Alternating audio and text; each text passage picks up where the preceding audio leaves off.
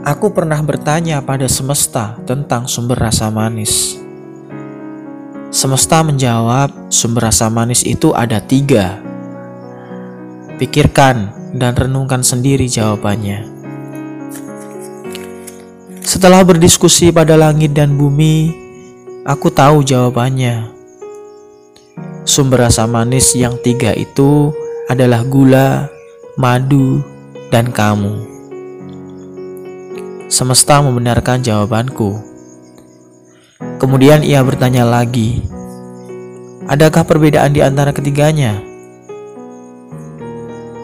Ratusan purnama aku mencari jawabannya, tak juga kudapati. Namun semesta kemudian menuntunku menemuimu. Melihat matamu, di situlah kutemukan jawabannya.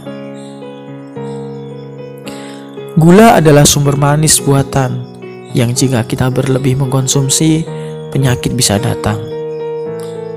Sementara madu adalah sumber manis alami, namun jumlahnya terbatas dan semakin berkurang di bumi.